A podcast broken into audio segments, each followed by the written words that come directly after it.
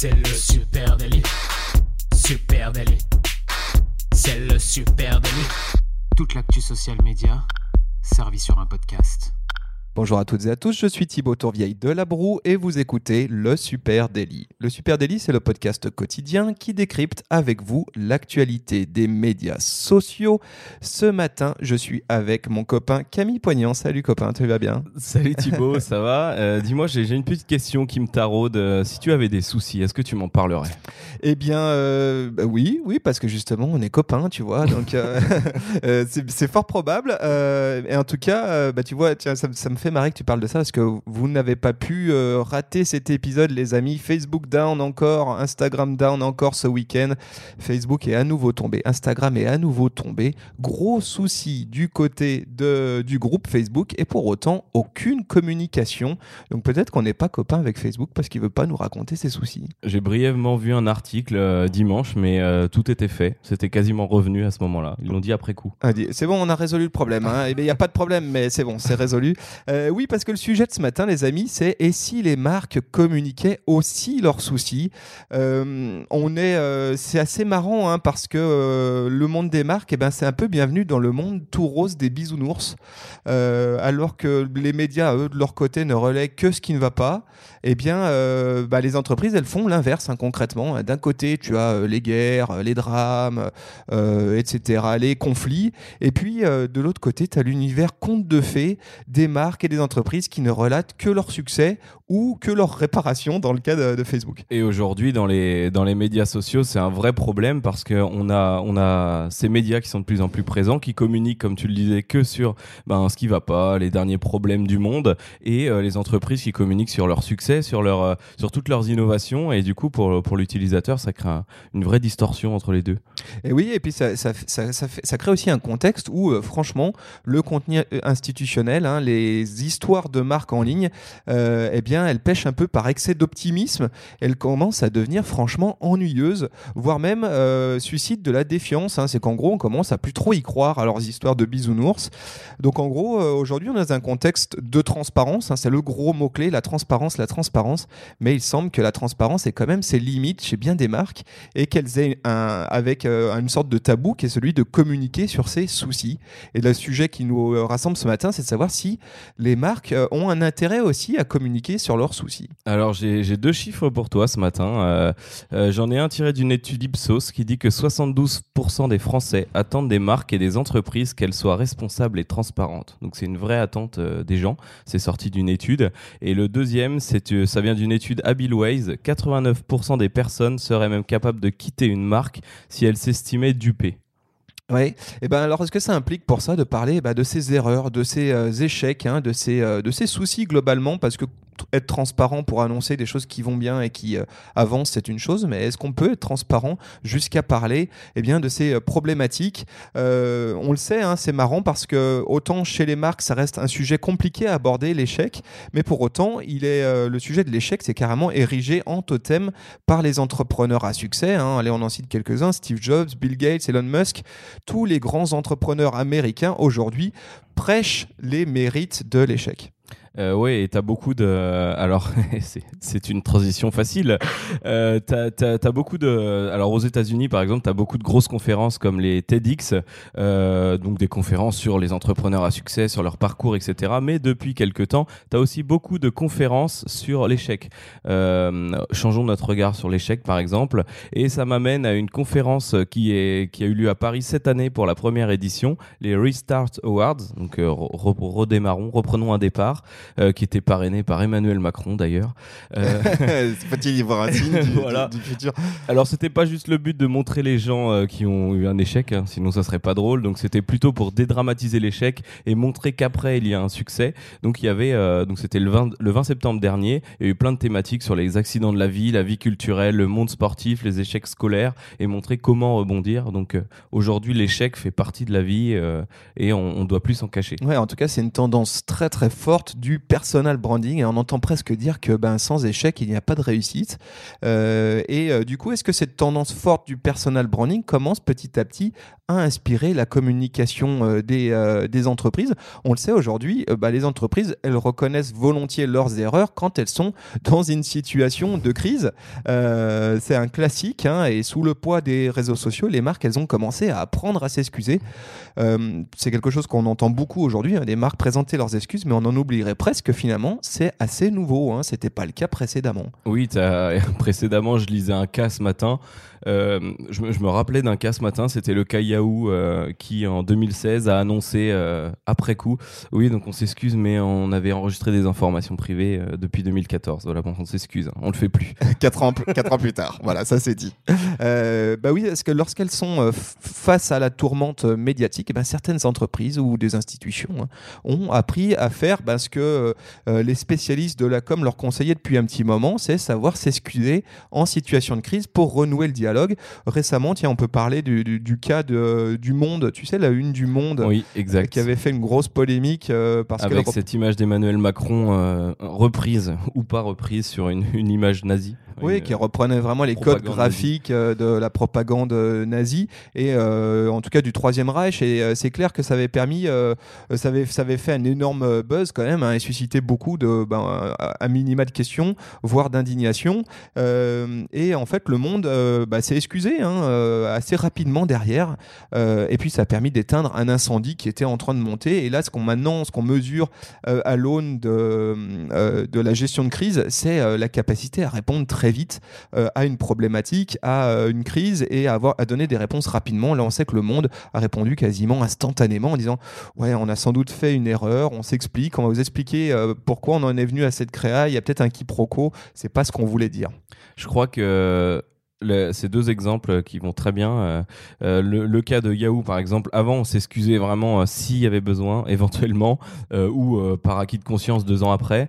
le monde, il s'excuse. Aujourd'hui, on est plus dans cette situation-là où les entreprises vont s'excuser très vite quand il y a eu un bad buzz mais il y a déjà eu le bad buzz. Et euh, je crois qu'on va de plus en plus vers euh, ben je m'excuse au fur et à mesure ou alors euh, j'ai pas besoin de m'excuser je vous explique simplement pourquoi je fais ces choix là ouais exactement. C'est vrai que ça c'est ce qu'on est en train de, sentir c'est que la gestion de crise eh ben petit à petit elle va peut-être se transformer en un truc au long cours où on communique tout simplement y compris sur ses erreurs sur ses faiblesses sur ses difficultés parfois à faire des choix. Et la question que qu'on doit se poser nous communicants bah, c'est de savoir si aujourd'hui aujourd'hui, en 2019, une entreprise, elle doit évoquer euh, ses erreurs, ses faiblesses, ses difficultés que lorsqu'elle est acculée, que lorsqu'elle y est forcée, que lorsqu'il y a un bad buzz. Nous, on a clairement le sentiment que, que non, hein, qu'elle a plutôt intérêt à communiquer en amont. Et c'est une tendance quand même de fond qu'on voit apparaître avec un nouveau modèle qui est celui de l'entreprise apprenante. Mmh. Et c'est et c'est aussi euh, donc l'entreprise apprenante et la start-up. Je crois que c'est euh, vraiment un effet qui arrive avec la Startup Nation parce qu'aujourd'hui les start-up communiquent de plus en plus sur l'avancée de leurs projets, sur euh, où ils en sont, sur ce qui leur manque et ils n'hésitent pas à évoquer les cas où la réussite elle est pas là immédiatement, où ça leur donne l'occasion de démontrer la capacité de leur organisation à être intelligent, à trouver une solution alternative, à faire appel à leur communauté. Est-ce que vous connaissez pas un graphiste parce qu'il manque un truc pour lancer notre produit? Désolé machin.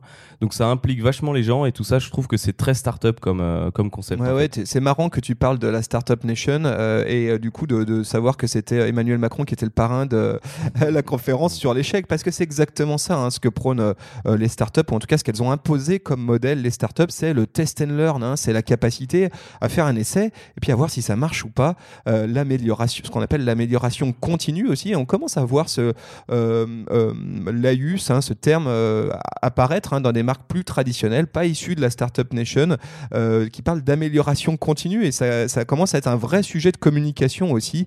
Euh, évoquer, ben, concrètement, c'est évoquer les cas où la réussite, elle n'est pas immédiatement au rendez-vous et euh, ça donne l'occasion de démontrer la capacité des marques à se remettre en question. Clairement, là-dessus, les startups, elles ont transformé les règles de communication mmh. en faisant la transparence sur leurs faiblesses et ça, c'est très intéressant parce sur leur développement. Exactement. Euh, un exemple, moi, que j'ai à donner, c'est un exemple assez récent d'une jeune startup euh, qui s'appelait Save. je ne sais pas si vous vous souvenez de cette startup qui était spécialisée dans la réparation de smartphones smartphone et de téléphone. Tu vois, tu avais ton téléphone explosé, tu allais voir Save et puis te changer l'écran de ça. C'est une startup qui a vraiment explosé pendant en quelques années, hein, qui a été vraiment avec un développement, un scale, comme on dit dans le monde des startups, énorme. sauf qu'elle a été placée en redressement judiciaire. Hein. La croissance était beaucoup trop soutenue. En gros, ils ont explosé en vol. et là-dessus, bah, son PDG, Damien Morin, bah, lui, il n'a pas fait comme Facebook ce week-end. Il n'a pas dit non, et, bon, on s'est planté, on a raté. Il a communiqué. Il a communiqué et il, a fait des billets de blog en disant ben voilà, c'est ça aujourd'hui PDG d'une entreprise comme la nôtre, start-up à force croissance. C'est risqué. Parfois on, réussit, parfois on foire. Voilà où on a foiré. Il explique très bien dans son article de blog qu'est-ce qui a fait qu'il a, il a pas fonctionné. et puis la nécessité aussi des, des efforts pour sortir du, du, pétrin. Résultat des courses, ben, Save n'est pas sorti du pétrin. Ils, ont, ils sont clairement cassés la figure. Mais on voit que aussi que les difficultés qu'une startup elle rencontre, et eh ben, ça nourrit son épopée. En fait, ça fait partie de ses éléments de communication. Quand, hein. quand elle survit quand elle survit, évidemment. Et moi, j'ai un exemple startup aussi pour, euh, pour vous. Euh, pour toi, Thibaut, c'est Bob le super lave-vaisselle. Tu as déjà entendu parler oui, de Bob bien sûr. Ce super joli lave-vaisselle qui ne consomme que 3 litres d'eau. Français, hein, Français, tout à fait. Euh, français qui ne consomme que 3 litres d'eau, qui fait la vaisselle en 20 minutes, lavage, séchage et qui se branche directement sur le robinet. Ben, en fait, celui-là, ça fait déjà deux ans que je suis ce compte parce que j'aimerais bien avoir ce lave-vaisselle. Donc, je m'informe et je vois que, alors, il y, a eu un peu de retard sur, sur la fabrication. Il y a eu une énorme campagne un peu de crowdfunding où tu achetais déjà ton lave-vaisselle à l'avance pour soutenir le projet, etc. Il y a un peu de retard, mais ils expliquent souvent euh, sur cette page Facebook, je vous mettrai le lien, c'est Dan Tech. Euh, ils expliquent souvent en fait euh, ben, pourquoi ils ont du retard, qu'ils se battent bec et ongle. C'est une phrase à eux. On se bat bec et ongle pour relancer la filière du lave-vaisselle en France. Et dans cette startup, il y a toutes les toutes les problématiques de faire français, de relancer quelque chose aujourd'hui d'électroménager. C'est très compliqué en France. Donc eux, ils expliquent au fur et à mesure. Et récemment, j'ai vu qu'ils avaient envoyé des éponges euh, aux gens en fait qui étaient qui à la, le problème de livraison, qui étaient un peu à la bourre, tu vois, et leur envoyaient des, des éponges pour s'excuser. Les gens venaient mettre des commentaires super, j'ai bien reçu l'éponge. Maintenant, j'attends avec impatience mon lave-vaisselle.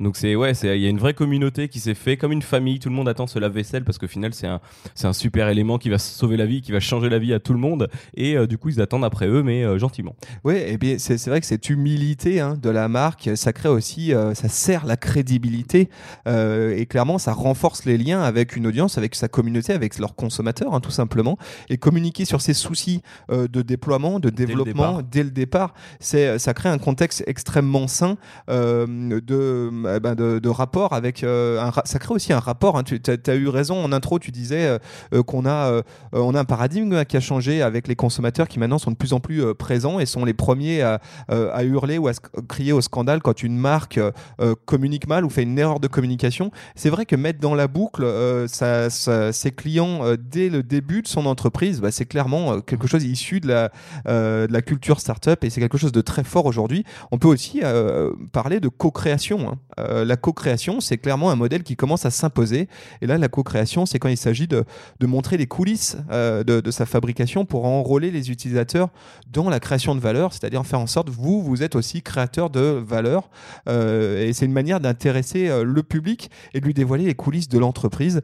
Euh, c'est clairement une rupture totale avec le mode de production du XXe siècle où euh, euh, avant, bah, l'objectif c'était je développe un produit vite, pas cher, rapidement. Ouais, et puis surtout je mets sur le marché un produit qui marche, qui est mm. éprouvé, et je prends le temps nécessaire pour ça. Je vais certainement pas envoyer une version bêta, et on le sait aujourd'hui, clairement, même les plus gros, hein, comme Apple, etc., travaillent sur des versions bêta. bien souvent, on conseille de dire n'achète surtout pas la première version du modèle 8, attends la version euh, le iPhone X, voilà. par exemple. Euh, et, c'est devenu euh, quelque chose d'assez classique hein, là-dessus.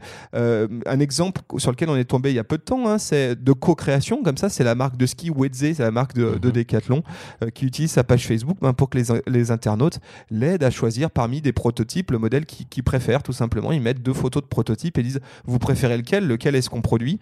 ça, c'est, ça semble très bête, mais c'est complètement nouveau et c'est des choses qu'on voit apparaître, y compris sur les grosses marques euh, traditionnel. Et ça tient en haleine le consommateur dans l'attente du produit. Et, euh, et ouais, tu, tu crées une appartenance au produit euh, avec le consommateur qui est, qui génial. Voilà, et, communiquer sur euh, ses soucis, puisque c'est le sujet, est-ce qu'une marque doit communiquer sur ses soucis? Bah, Communiquer sur ses soucis, c'est aussi parfois remettre le why au cœur de sa communication. Qu'est-ce que c'est le why? Eh ben, c'est le pourquoi, c'est ma raison d'être en tant que marque, pourquoi je fais ça, pourquoi je produis ces produits? Euh, eh ben, ce qu'on voit, c'est que pour enrôler l'utilisateur dans, ou le consommateur dans le processus de production, bah, il est important qu'il ait l'impression d'être une partie prenante de, euh, de l'entreprise, hein, qu'il vive bah, ses peines, ses réussites, ses victoires, euh, et, et qu'il comprenne aussi le, le pourquoi de l'entreprise. Hein. Il, y a, il y a Simon Sinek, hein, qui est le gourou du why, hein, c'est lui qui a vraiment théorisé le why, euh, et qui a écrit un, un, un bouquin qui s'appelle Start with Why, commencez avec le pourquoi. Les gens n'achètent pas votre quoi, les gens n'achètent pas un lave-vaisselle, ils achètent un pourquoi. bah, je veux euh, changer, euh, Changer ma vie. changer ma vie, je veux faire des économies d'eau, je veux participer euh, à, à sauver la planète, je veux réintégrer euh, l'industrie euh, en France. C'est ça le pourquoi d'une marque de la vaisselle français. Euh, et donc les gens achètent votre pourquoi. Et ce que dit Simone Sinek, c'est nous sommes attirés par les leaders et les organisations qui savent se communiquer sur ce en quoi ils croient, euh, leur capacité à produire un sentiment d'appartenance, à nous donner le sentiment d'être quelqu'un qui compte, à nous convaincre que nous ne sommes pas seuls, c'est ce qui est inspirant. Et là-dessus, c'est très intéressant parce que si euh, on communique sur ses soucis, eh ben, on remet le pourquoi au cœur de sa communication en expliquant ben, on, a une mission. Cette mission, c'est de faire ça, c'est de résoudre ce pourquoi, c'est pourquoi on le fait. Et en, cours de chemin, dans notre épopée, eh ben, on a des complications et on, apporte les choses, on aborde les choses avec beaucoup d'humilité. C'est ce qui crée notre crédibilité. Euh, je voudrais donner un petit exemple intéressant euh, là-dessus. C'est un, un exemple qu'on connaît bien, c'est la marque Cochonou. Euh, la fameuse marque de saucisson. Donc, euh, on, va, on va être très simple. Cochonou, c'est un client de, de l'agence. Euh, et euh, ils sont, eux, dans un processus actuellement de, De changement. de changement, clairement, ouais, de, comme, on, comme on disait tout à l'heure, d'amélioration continue. et là-dessus, ils ont vraiment mis au cœur de leur processus de communication quasiment la co-création avec leurs consommateurs. Et on a eu la, la chance ici d'accueillir un live où le patron de la marque Facebook, de la marque Cochonou, pardon, Cochonou. Donc un live sur Facebook où le patron de la marque Cochonou a expliqué ben, quel est le processus, qui les a amenés à, à concevoir un saucisson en filière label rouge et comment euh, ce qu'ont dit les consommateurs avant et comment ils se sont exprimés sur le sujet a été, avait été écouté. avait été écouté et puis comment ils avaient besoin aussi que les consommateurs achètent ce produit euh, pour que, euh, euh, que ça soit viable en termes de business. Et je trouve que ça typiquement c'est des schémas de communication qui sont assez nouveaux où on communique bah, sur ses soucis. La marque Cochonou elle a En clairement direct, communiqué sur un souci qui était celui de dire nous on veut bien le faire mais on, on a quand même une crainte c'est qu'en termes business ça soit pas viable. Donc on a besoin de vous consommateurs pour acheter ce produit tout simplement. Et en plus de ce, en plus de ce live où on a parlé de ça euh, en toute transparence, en direct et face aux questions euh, des consommateurs, euh, c'est quelque chose qu'on travaille tous les jours au quotidien aussi, parce que ces questions elles reviennent au quotidien et on y répond sans peur. En fait, on sait de quoi répondre, on sait quoi répondre à ces questions et ça alimente le débat, ça permet d'avancer. Là, c'était ce saucisson. Il y a d'autres projets qui sont en cours. Voilà, c'est, on se nourrit de ça pour avancer et on et on communique dessus. Ouais, totalement. Et puis c'est aussi, soyons clairs, hein, c'est aussi un storytelling, hein, cette, cette transparence et cette, euh, cette manière d'aborder ces petits soucis du quotidien, ou en tout cas ces, ces difficultés, ces faiblesses. C'est clairement euh, quelque chose qui peut faire partie de ton storytelling de marque. Et c'est aussi travailler euh, euh, ben, tes victoires face à une adversité. J'ai un, un autre exemple là-dessus, une entreprise que moi je trouve passionnante à suivre, c'est vraiment un cas d'école, c'est C'est qui le patron Tu la vois cette Mhm. marque, C'est qui Ouais, le ouais. patron On en parle souvent de cette marque. parce que je trouve que, tu sais, c'est cette marque de, Mm. de ces briques de lait bleues et Ouais. blanches avec marqué c'est qui le Où ils ont patron redonné le pouvoir aux éleveurs. Aux consommateurs. Aux C'est- consommateurs, C'est ça la promesse. Hein. C'est la marque du consommateur.com. Allez jeter un coup d'œil là-dessus. Parce que là, vraiment, on a un modèle de communication qui, va au-delà de la transparence, où ils communiquent aussi sur leurs faiblesses, sur leurs difficultés à déployer cette marque, à la développer. Et un bon exemple, je vais vous partager un lien vers euh, des réunions internes qui sont filmées et dans lequel euh, il y a l'intégralité d'une- réunion interne à la marque qui est filmée et qui est diffusée sur leur site internet et dans lequel eh ben, ils euh, racontent les difficultés qu'ils ont à déployer leurs produits, notamment dans les grandes surfaces. Et ils sont extrêmement transparents là-dessus. Et clairement, ben, ça, crée, euh, ça crée un lien très très fort et ça, ça permet que cette marque, eh bien, elle, elle aille euh,